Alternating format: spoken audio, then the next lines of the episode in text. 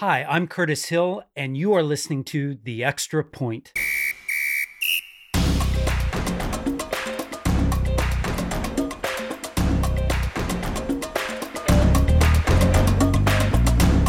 It is the week of February 16th, and I want to thank you once again for downloading this week's episode of The Extra Point.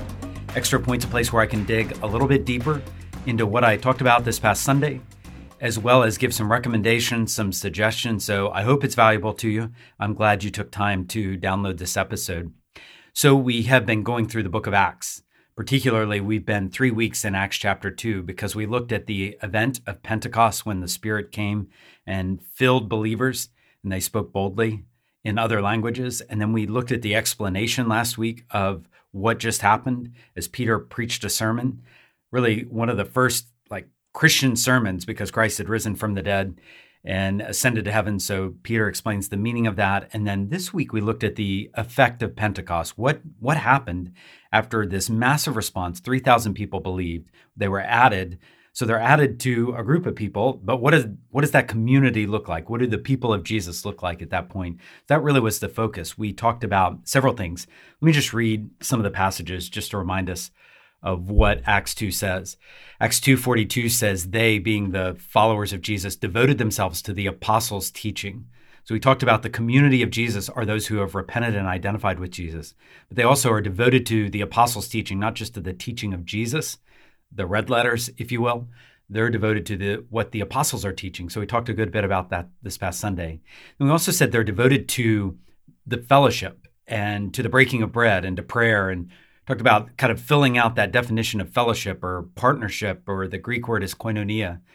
It says in verse 44 the believers are together, they have all things in common. They're selling and distributing proceeds of what they sold to everybody who had need. They're devoted to meeting together in the temple, even breaking bread from house to house, eating their food with joyful and sincere hearts. So you just get this picture of them listening to Jesus through the apostles' teaching and then being devoted to each other. So I love the picture of what's going on there. And you see just an expansion of fellowship, kind of the definition in the end of Acts 2.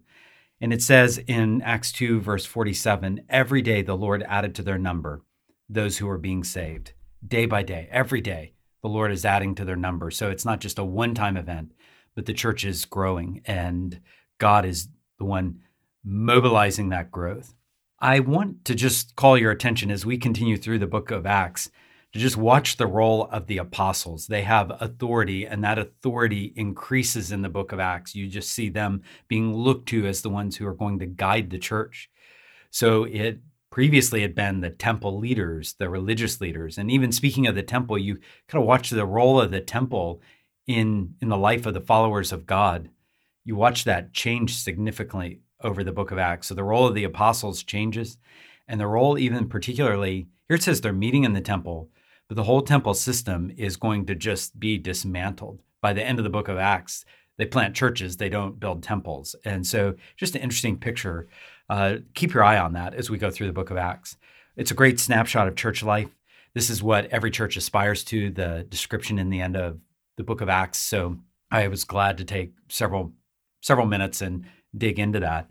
One question that pretty regularly comes out when someone reads Acts 2, the end of Acts 2, is whether this is a form of socialism. So, not certainly not to load this up with political discussions, uh, even today's time, or is this capitalism or socialism, which is better? That that really isn't the discussion. But when you read passages like they are selling their possessions and property, distributing the proceeds to all, they have everything in common you you begin to ask questions like what what does that mean? And is that advocating some sort of christian socialism or even christian communism? Uh, is this supporting communal life living in a commune together and almost walling ourselves away from the world and just living together in the same facility the same buildings sharing everything in common nothing privately owned? Is that what this is talking about? There are set, this is a long-standing discussion in Christian life, and I think it's hard to read these passages without being convicted that in Western life, in in America in the 21st century here, it, it's hard not to read that and feel convicted that there is more we can do to share and to care about one another. But is that really Christian communism or is it Christian socialism? So I just want to talk about I, those labels aren't necessarily helpful. But I, I want to just draw attention to a couple things. And again, I didn't talk much about this this past Sunday because I feel like the focus of the text was elsewhere. But I don't believe this is Christian communism or Christian socialism. Uh, certainly, when you have negative perceptions, it's easy to expand those and magnify those. I, I don't believe that's exactly what's being advocated here for several reasons. Let me just talk through a few. One is this passage in Acts, you have to be really, really careful. This is a description, not necessarily a prescription. So if this was more than just a description of what was going on in that early time, if it was a prescription, we would find passages like this pretty regularly. So actually, we're going to take this as authoritative from God's word, but we're also going to look at the rest of the book of Acts. We're going to look at the rest of the epistles and even find out, okay, how has this worked out in church life? And and nowhere do I find it going to form it like no private property, no ownership of anything, so the rest of Scripture would not take us down that road as a prescription for every Christian community. So that's one thing. But I, I think there's stronger reasons. One thing I notice in this text is that this giving and sharing all things in common is voluntary, not forced.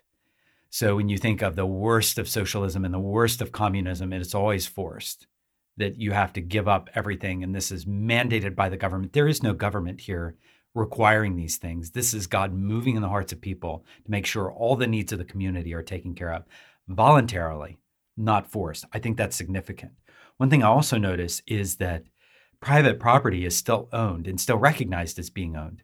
So the rest of the New Testament assumes people are going to have some property that's their own. It says they sell their belongings, their possessions. So it's recognizing this is theirs to give. So that works against just the community holding all assets, the community holding all property. No, there was private property. There were private belongings, private possessions. And sometimes God moves on the heart of people to sell those things. I've seen it in in my own ministry. I've seen people moved by the Lord to give some of their property, to give some of their their possessions, to sell those uh, some things that they own and give the proceeds to the church. And it's a beautiful thing when it happens. And then the other thing that I would note is this is given to meet needs, not just given to for an ideal or to be true to an ideology or a philosophy. There are real needs that need to be met. So I see this again take place in in church life all the time where someone has a need for groceries or has a need for bills to be paid or has a need for transportation and the people of God arise to meet those needs. And, and I love to see that. Uh, that's different than just the the ideology or the philosophy of communism or socialism. Uh, this is actually aimed at meeting specific needs. So it's not just the, the aim is not even equality for everybody, but it certainly is care for all the people who name Jesus Christ. And we play a vital role in that. So I hope that distinguishes a little bit and may give you an idea of okay, is what is this advocating exactly? One question that came in and I'm helpful. I'm I was helped by the question.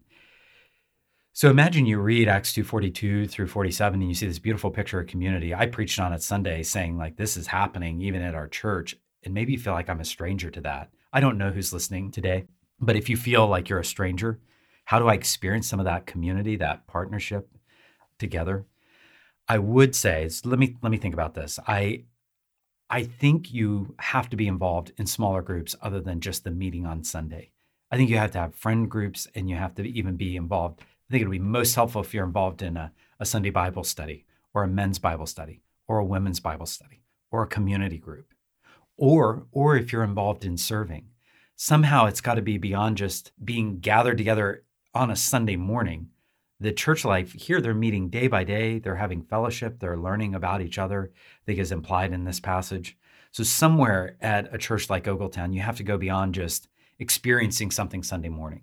I think that's vital and we put a high priority on that.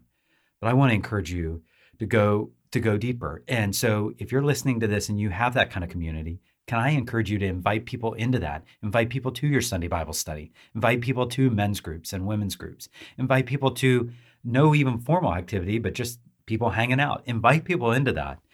And if you find yourself on the outside of those things, can I just encourage you take the initiative to maybe go sign up for a community group if you're a member of our church or be involved in a Sunday Bible study. You take the initiative. I don't really know any other way to do it. You may have to make yourself a little uncomfortable at first to make this all work. But I want to encourage you to take that initiative to go. And if you say, I don't know where I'd start, then send any of the staff emails. We would love to answer that. I would love to answer that. So I want people to experience a rich life together at Ogletown. I want that to go deep in, in community. And so those are some ideas. A few recommendations before I'm done. One is I cannot talk about Christian community without mentioning Dietrich Bonhoeffer's book called Life Together.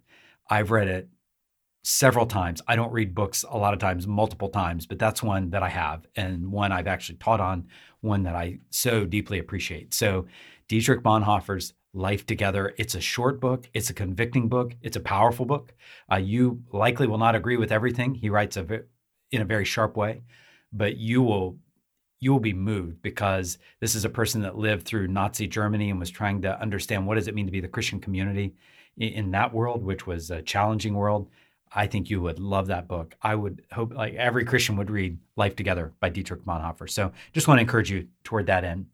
Also, I just want to invite you as well. If you have questions, please submit those to the extra point. Email me, chill at ogletown.org. I would be glad to take any of those questions and, and try to answer if I can. And then also, if you have suggestions or comments on the extra point, I'm glad for that. I also invite you, if you're interested in hearing the teaching that I did last Wednesday night on perfectionism. If you want a link to the audio on that teaching, I'd be glad to get that to you. Uh, just let me know. Just send me an email if you would be interested in some of that. And then finally, every week on the show notes, I'm trying to list here's what I'm listening to, here's what I'm reading. So feel free to click on some of the links there and get to the show notes, I would be glad to tell you more and have a discussion about what I'm reading, what I'm listening to. So I want to thank you again for taking a few minutes and listening to The Extra Point. I look forward to seeing you this coming Sunday.